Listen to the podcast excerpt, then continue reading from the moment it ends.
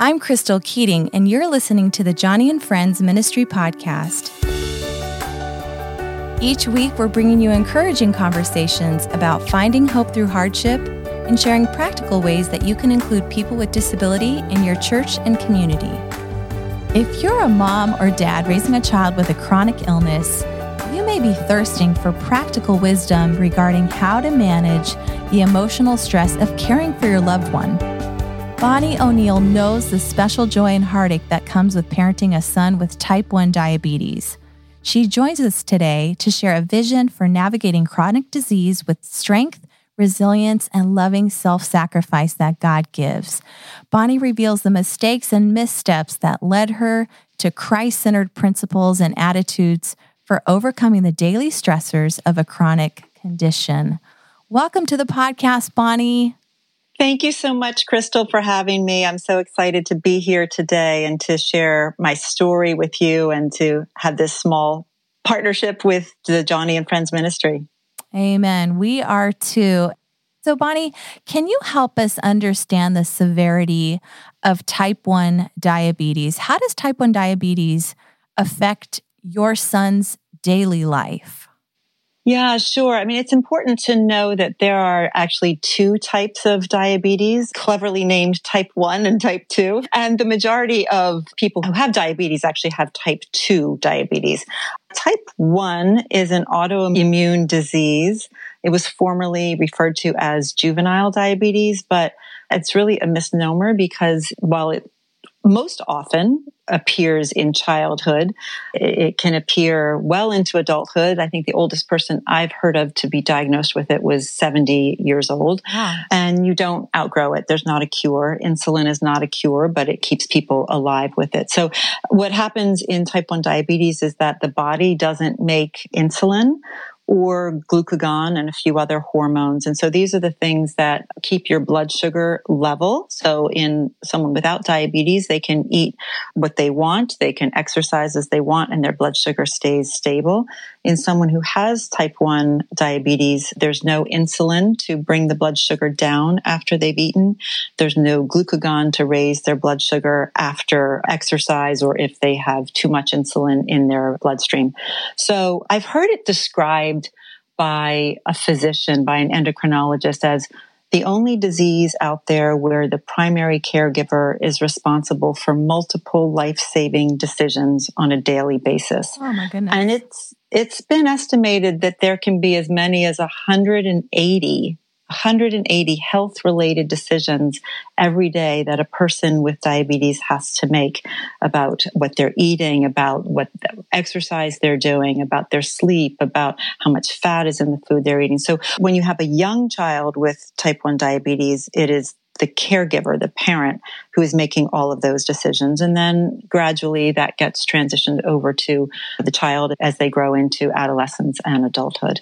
So it affects every part of of a person's life living with diabetes. Mm, absolutely. So, for maybe families who aren't thinking about what their child is eating and drinking as strategically as you had to, what would happen if your son ate or drank something that wasn't right or had exercised and what's happening are, are they fainting what are they experiencing when things aren't regulated well in the short time frame if their blood sugar goes too low they internally feel what they will describe as shaky mm-hmm. i don't have any other words for it because i have never experienced it personally but they will say that they feel shaky and they have an urgent need for glucose to elevate their blood sugar you know, there's sort of a prescribed amount to take, whether that's in glucose tablets or in a juice box. But it really depends on how low that blood sugar is going, whether they've been exercising beforehand, whether they already have insulin in their system because they just took a lot of insulin for a meal. So even that correction is, is very difficult to to know how to make. And then in the long term if your blood sugar stays high for too long that's where those long-term complications come about like mm-hmm. to the organs and the eyes and the limbs and all of the things that we don't really want to think about. Mm-hmm. So there's this constant battle that has to be weighed between the short term need and the long term need. So you can't just let the blood sugars rise a, a, little bit higher to avoid those lows because in the long term, that's not in the best interest in the human body. Mm. So you're always thinking all day. You're always yeah. thinking, always thinking. And then, then as they're growing, you know, they're going to need more insulin and you never know really when they're when they're growing. I mean, you can kind of see it after the fact, but not during. And, you know, if they're sick, that's going to change how well their body uses the insulin that you give it. So they might need more insulin if they have a virus. And so all of that is just judgment calls that the parent has to make because there's no real prescription for that. You leave your, your doctor with suggestions and settings for what they should take as far as insulin to carbohydrate ratios or how much background insulin they need for every day. But then there's a lot of judgment that you have to make yourself mm-hmm. each and every day. Just because it's, it's bedtime and the house is quiet, it doesn't mean that the body is cooperating. And so parents who have, especially a young child who's very active, will routinely be setting their alarm throughout the night to get up and check their child's blood sugar. And if they can't get it back in, in a safe zone, then that means just setting your alarm for another 20 minutes or 30 minutes and continue to check throughout the night until you feel like they're in a safe place for you to go off to sleep. Wow. Wow. So that's affecting your regular sleep. And we know when there's lack of sleep, the implications yeah. of that. Yeah. Bonnie, did you yeah. or your family have any history of diabetes or any concerning health issues that you were aware of? Yeah, we did. I knew more than I cared to know about type 1 diabetes or T1D as we call it when my son Austin was diagnosed. It had deeply impacted my family of origin. I really lived in fear of it throughout my whole life. So I was born really to replace the son that my parents had lost to type 1 diabetes when he was only eight years old. So my brother Johnny had gotten a stomach virus and because he had undiagnosed type 1 diabetes, his body went into DKA or diabetic ketoacidosis. And this is when the body is in such distress because of extremely elevated blood sugars that the organs start shutting down. And so by the time they, my parents got him to the hospital, he was already in a diabetic coma and he died three days later if you can even imagine, my mom then had to return to that same hospital a week later to deliver my sister Betsy. So they had this newborn. They oh. had my sister Barb, who was six, and are grieving, you know, the loss of their son Johnny, who was who was eight. And then my sister Barb actually developed type one when she was 16 years old my two siblings had it. So my sister Betsy and I just always lived in fear that we were going to get it. But I was born 18 months after Johnny's death. So it was just something that always was a kind of a shadow in my life. I, in some ways, felt that I had to live up to this life that he didn't get to have, that because I in some ways, weirdly, as, as only a child can do, you know, I kind of replaced him and got to live the life that he didn't have. But we lived in fear of it. I remember when I was 25 that I just breathed this sigh of relief on my birthday. I thought, well, I'm too old now to get juvenile diabetes, you know, because that's what we called it back then. But when I had my first child, I remember asking my pediatrician because the fear came back then, right? Because then I had a child and I was like, what kind of test do I do to make sure that my child doesn't have type 1 and he said well you'll you'll know the signs. You'll see them. Frequent urination and intense thirst. And when you see them then you come to me. We can't do a test. It just it comes on acutely. There was no test at that time. There are some antibody tests you can test for now to see if someone has a propensity to get it but those tests didn't exist back then. And so when in my second son austin when i started to notice those signs in him I just tested him at home in our powder room and the strip that, that I dipped in his urine turned bright crimson and I knew that he had type 1 diabetes. Well, let's talk about the impact of your son's diagnosis on your relationship with Jesus. Bonnie, we've heard from many others that a difficult diagnosis can leave you feeling estranged or alienated from God. And you're concerned for your son, you're thinking about your history. What were the first two years like for you after the diagnosis? And how did you move forward? How did you find hope and reconnect with God? Yeah, that's such a great and important and big part of my story that really, in some ways, led me to write my book, Chronic Hope. It's important to note, though, in my own particular life, Austin's diagnosis with type 1 was really like the final blow in a five year time period, a five year season of medical testing in our family, a, a, time where we lived in three different states. My husband had three different companies that he worked for.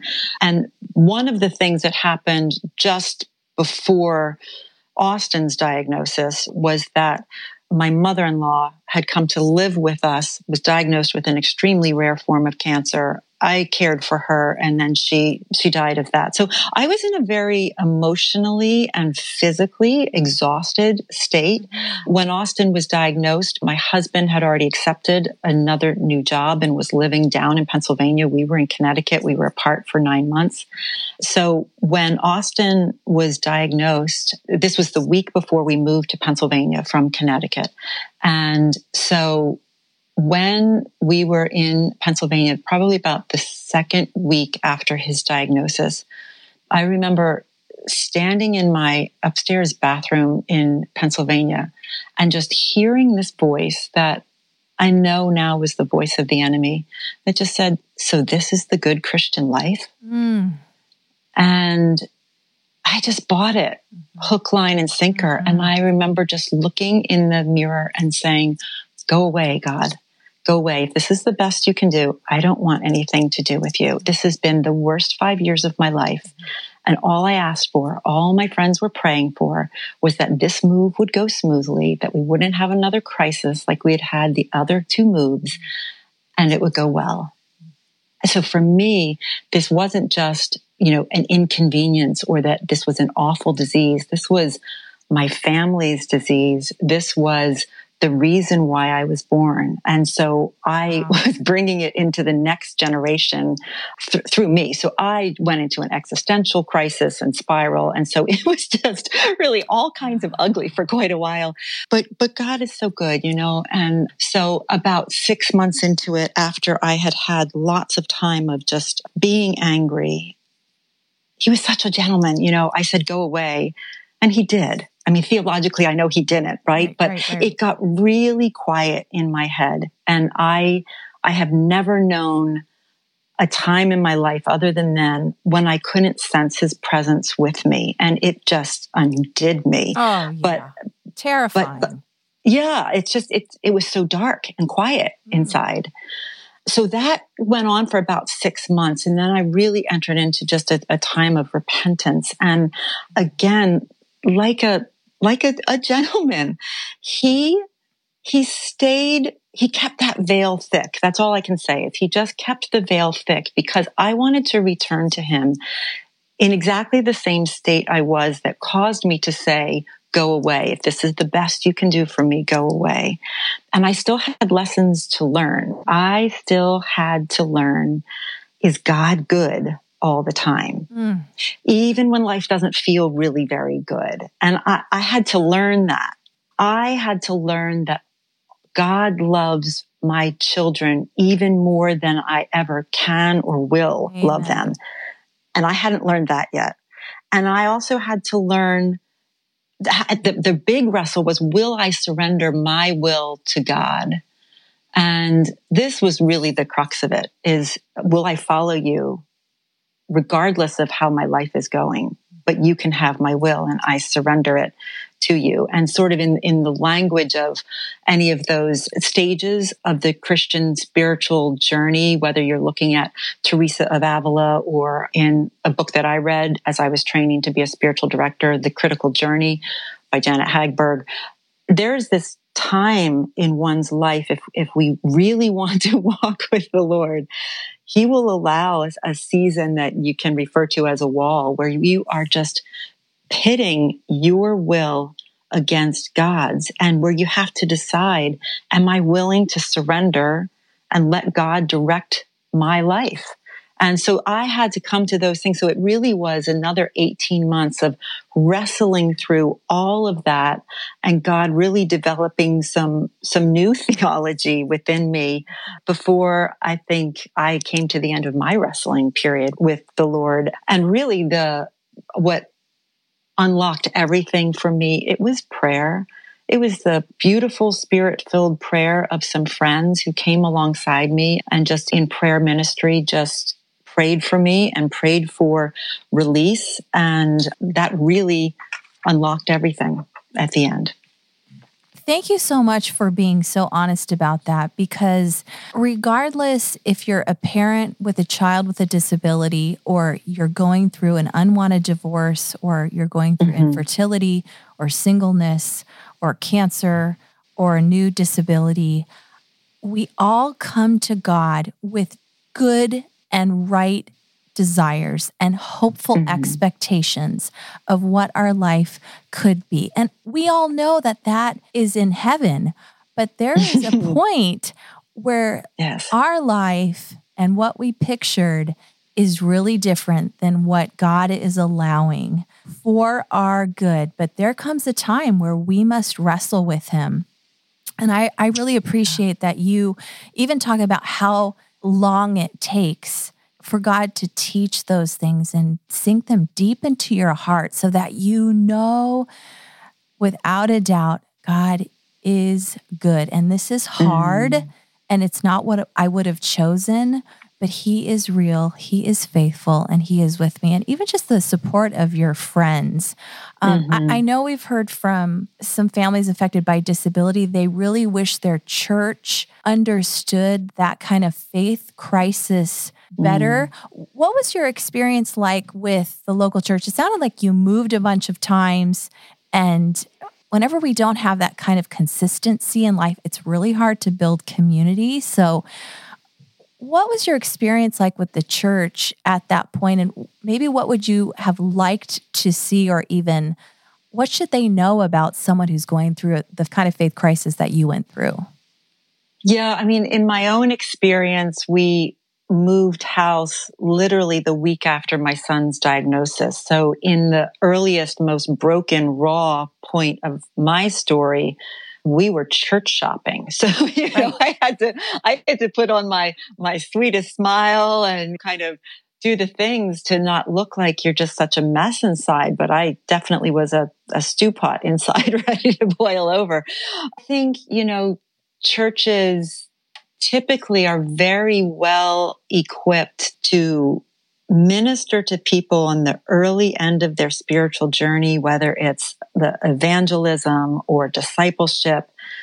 But if you get to that stage that I described as the wall, where usually it's brought on by some sort of crisis, it looks like you're really abandoning your faith. Right.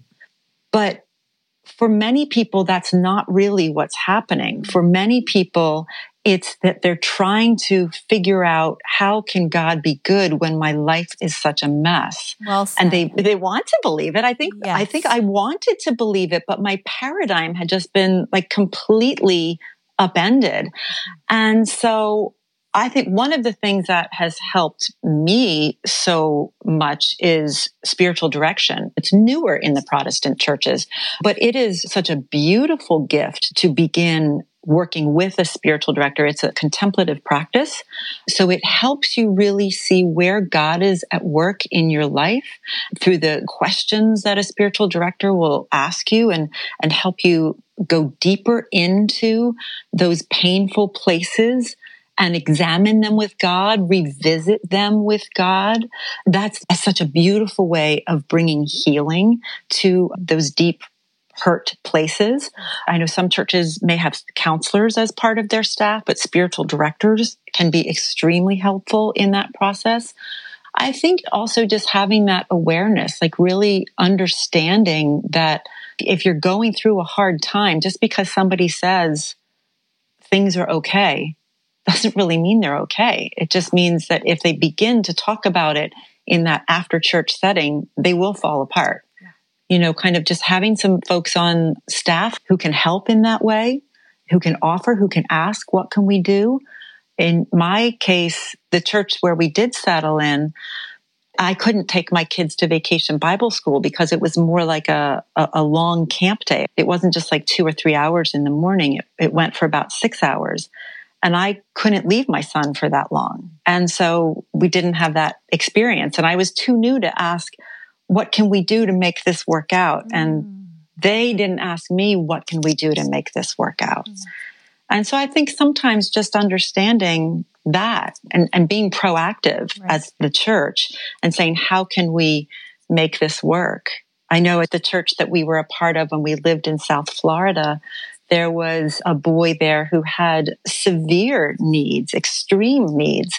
And the church felt compelled enough that we need to love every member of our church that they just hired somebody every Sunday to come and care for that boy so mom and dad and the rest of the family could go to church. Mm. And I just think that was beautiful. Mm-hmm. Those are some great suggestions. And I think, you know, may God give us watchful eyes.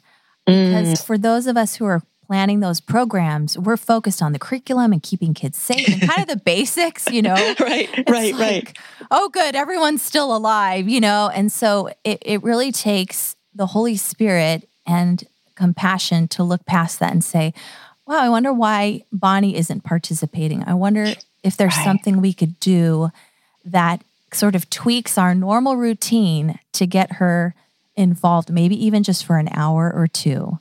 And I think that right. goes a long way. We always say that, you know, people who say, I want to start a disability ministry. And it's like, well, who do you know in your church that is a family with special needs? What do they need? Have you talked to them? Have you had conversations? That's a great place to start. Build a relationship.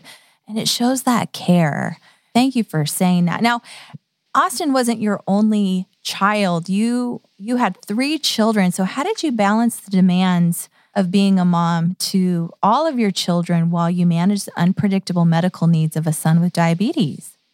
Yeah, well, I think one of the things I say all the time, like to, to friends as I'm counseling them as they are beginning in the stage of raising a child with a chronic illness or things like I wrote about in Chronic Hope, just be good to yourself. That, that became something I said to myself over and over again. If I had a, a sleepless night, I had to be good to myself the next day and know mm. that this was not a normal day and something had to go. And if I didn't feel like exercising that day, then I didn't. If I needed the kids to buy lunch at school rather than making it, then they would. And generally, I wanted to participate in my kids' activities. If I couldn't, then I didn't. I know that uh, for some people, their lives are extremely complicated and it's not very easy to be good to yourself. But maybe there's one thing that you could do that's different. That's one thing where you at least mark the day that, okay, I just went through a really awful night. And maybe it's just reminding yourself, that this is the most important work that God's ever going to call me to do. And I'm doing holy work mm. in raising this child. Even if that's all that you can do, mm. that's important to remember and to start the day saying, I'm on holy ground and I did an important work during the course of the night in keeping my child safe. I feel like letting go of guilt is really, really important. The, the guilt not just, you know, because we'll, we'll guilt ourselves that in some cases, oh, it's my DNA. This is how my child ended up this way. Oh, or yeah. I wasn't careful enough and there was an accident and this is why my child is this way. Or even the, the guilt of, I don't have the disease or the disability. I have no business complaining. But we have we, we have feelings too, right? And we have grief that we bear. And this was not the life that we expected for our children, let alone for us. And so all of those feelings, just by pretending we don't have any right to them, it doesn't make them go away. Mm. So it's really important to give yourself permission to feel what you feel there's nothing wrong with feelings. It's how we attend to them that matters. And so then, you know, notice what you're feeling and, and name it and, and attend to it and just not being afraid to go deeper in. Like the only way to get out of the darkness of some of these feelings is to go deeper in, look around, do it with a spiritual director, a godly friend. Invite the Holy Spirit into those dark places with you and revisit them with Him. So I think it's also really important. Now, I'm not saying I always did this well, but to attend to your relationship with your spouse mm-hmm. is really mm-hmm. important. We so glad have, you brought that up. That is right. Good. We can have so much anger and bitterness over the fact that our spouse is not grieving in the same way that we grieve, that they're not suffering in the same way that we suffer or caring for the child in the same way that we care for them. Really, at the end of the day, what that comes down to is there's a choice to make. You know, the, it, the more we, we hold on to and bundle all of that stuff together, it just becomes this big snowball of a boulder that gets in the way between us and our spouse. So we can either choose to forgive or let that big boulder of bitterness just stay and keep getting bigger and bigger. But there is no third way. There's no third way. So I think that's just a really important thing for for all of us who are married to to pay attention to and pay attention to the needs of our other kids too. With my oldest son, I realized I needed to take him on what I call dates. He was eight when my son Austin was diagnosed. And so for him, he remembered life being very different beforehand. Mm-hmm. And suddenly all of mama's attention is to his younger brother. Mm-hmm. And I could just see that playing out in different ways in his life. So I would just grab him on an occasional Saturday and we would go out and we would eat ice cream or go and, and toy store or something mm-hmm. and just do something, the two of us because he was missing that time and had a harder time understanding it than his little sister who was three, who really didn't have much of a memory of things before. So those were some of the things I did. And I also got the support that I could through, in my case, it was JDRF, the Juvenile Diabetes Research Foundation. So I found some friends who could just really support me and understand what I was going through. And that was extremely important. That is so good. And that also, like, you know, we talked about praying for the church that we'd have a watchful mm-hmm. eye for parents to be in tune with their children, to notice some of those differences and to have fun with it. It's like, yeah. you know, restoring joy in a, an atmosphere that can be often stressful. Yeah. To do those things that kids love. I mean, just even seeing them enjoy themselves often brings a lot of happiness to a parent, right? mm-hmm. Exactly, exactly. So yeah, yeah. Well, Bonnie, what were some of the adjustments you made through the years to better care for your son and your own spiritual well-being? You talked about, you know, joining with a spiritual director and your friends praying for you. Yeah, what, what were some of the other things that really helped to solidify what God was doing in your heart to keep you trusting and loving Him? You know, it, it's it's funny. I joked after publishing Chronic Hope that I could have just as easily called it Chronic Control because it really was lear- learning to let go of control. To your point that you mentioned earlier, I mean, this could be whether you're letting go of control over your career or over this wasn't what I was expecting with my child. There's so many things that we need to learn, right, about letting go of control. I learned that I really had to do a lot more emptying of myself. When you're raising a child with a, complex medical disorder, there are all kinds of things that are going to go not according to plan, yes. whether it's the call to the insurance company or to the doctor or being on hold for 45 minutes and then the call is dropped and you have oh. to start all over again and going to the local pharmacy and they don't have your medicine and learning that the medicine you've always used now your insurance is making you use a different one all kinds of things and it's just this I think learning deeper patience, learning greater love, just emptying myself of myself and it, putting my child first. I think we tend to do this as parents, but there's just so many more opportunities to practice that when your child has a complex disorder. Ultimately, I think I just became a better parent, you know, in, in learning flexibility of with my own plans and being interrupted all of the time. I think in that whole process of learning to let go of things, learning to let go of control, of anger, of fear, of disappointment, of loneliness, all of those things that we have to deal with in the early days post diagnosis and that we find ourselves continuing to revisit, like being farther out in our journey, but they do keep popping up.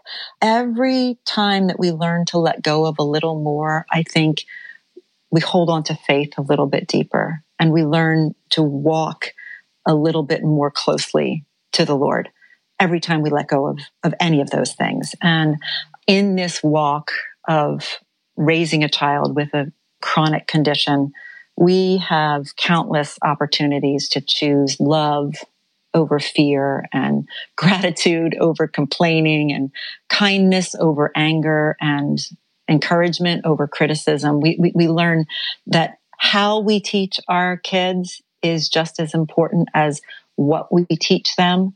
And how we teach needs to be with love and with grace and with courage and, and with boldness.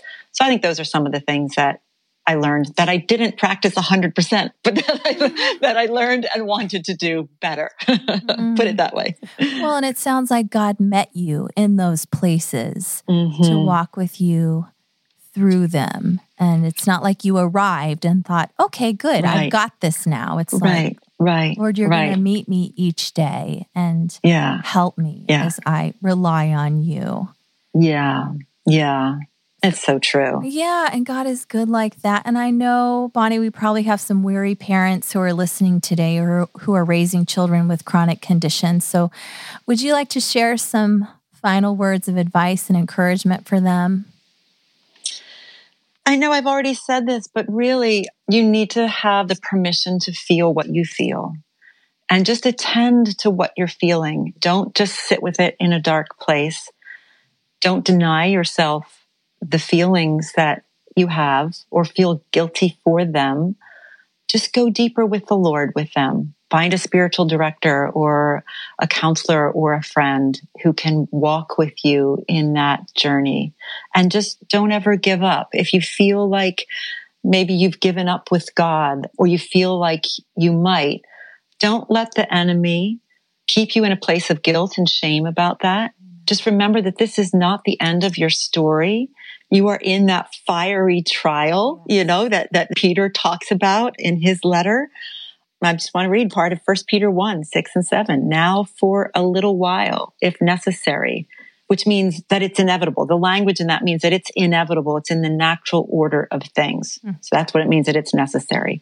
If necessary, you have been distressed by various trials that the proof of your faith being more precious than gold, which is perishable, even though tested by fire, it may be found to result in praise and glory and honor at the revelation of Jesus Christ. And I just want to say to any weary mama and daddy out there, this is not the end of your story. Even if you feel like you can't go on anymore or that God has let you down, um, or that how could he love you again after you've turned your back on him? You are still walking through this fiery trial. It's not the end. Keep pressing in, keep pressing on, that your faith, it will, it will be found for the praise and glory and honor of Jesus Christ. Oh, that is so, so comforting. And it just reminds me that God will not let us go. He won't mm. let us mm. go. And no. Bonnie, thank you so much for the encouragement that you brought to us today and for your vulnerability. I just enjoyed speaking with you so much. Thanks for joining us on the podcast. You are so welcome. And thank you for everything that you do at Joni and Friends. The ministry is so wonderful and such a blessing to so many. Thank you for listening to the Joni and Friends Ministry podcast. If you've been inspired, would you leave a five star review? And don't forget to subscribe. You can also visit joniandfriends.org slash podcast to send me a message. I'm Crystal Keating, and thank you for joining me for the Joni and Friends Ministry Podcast.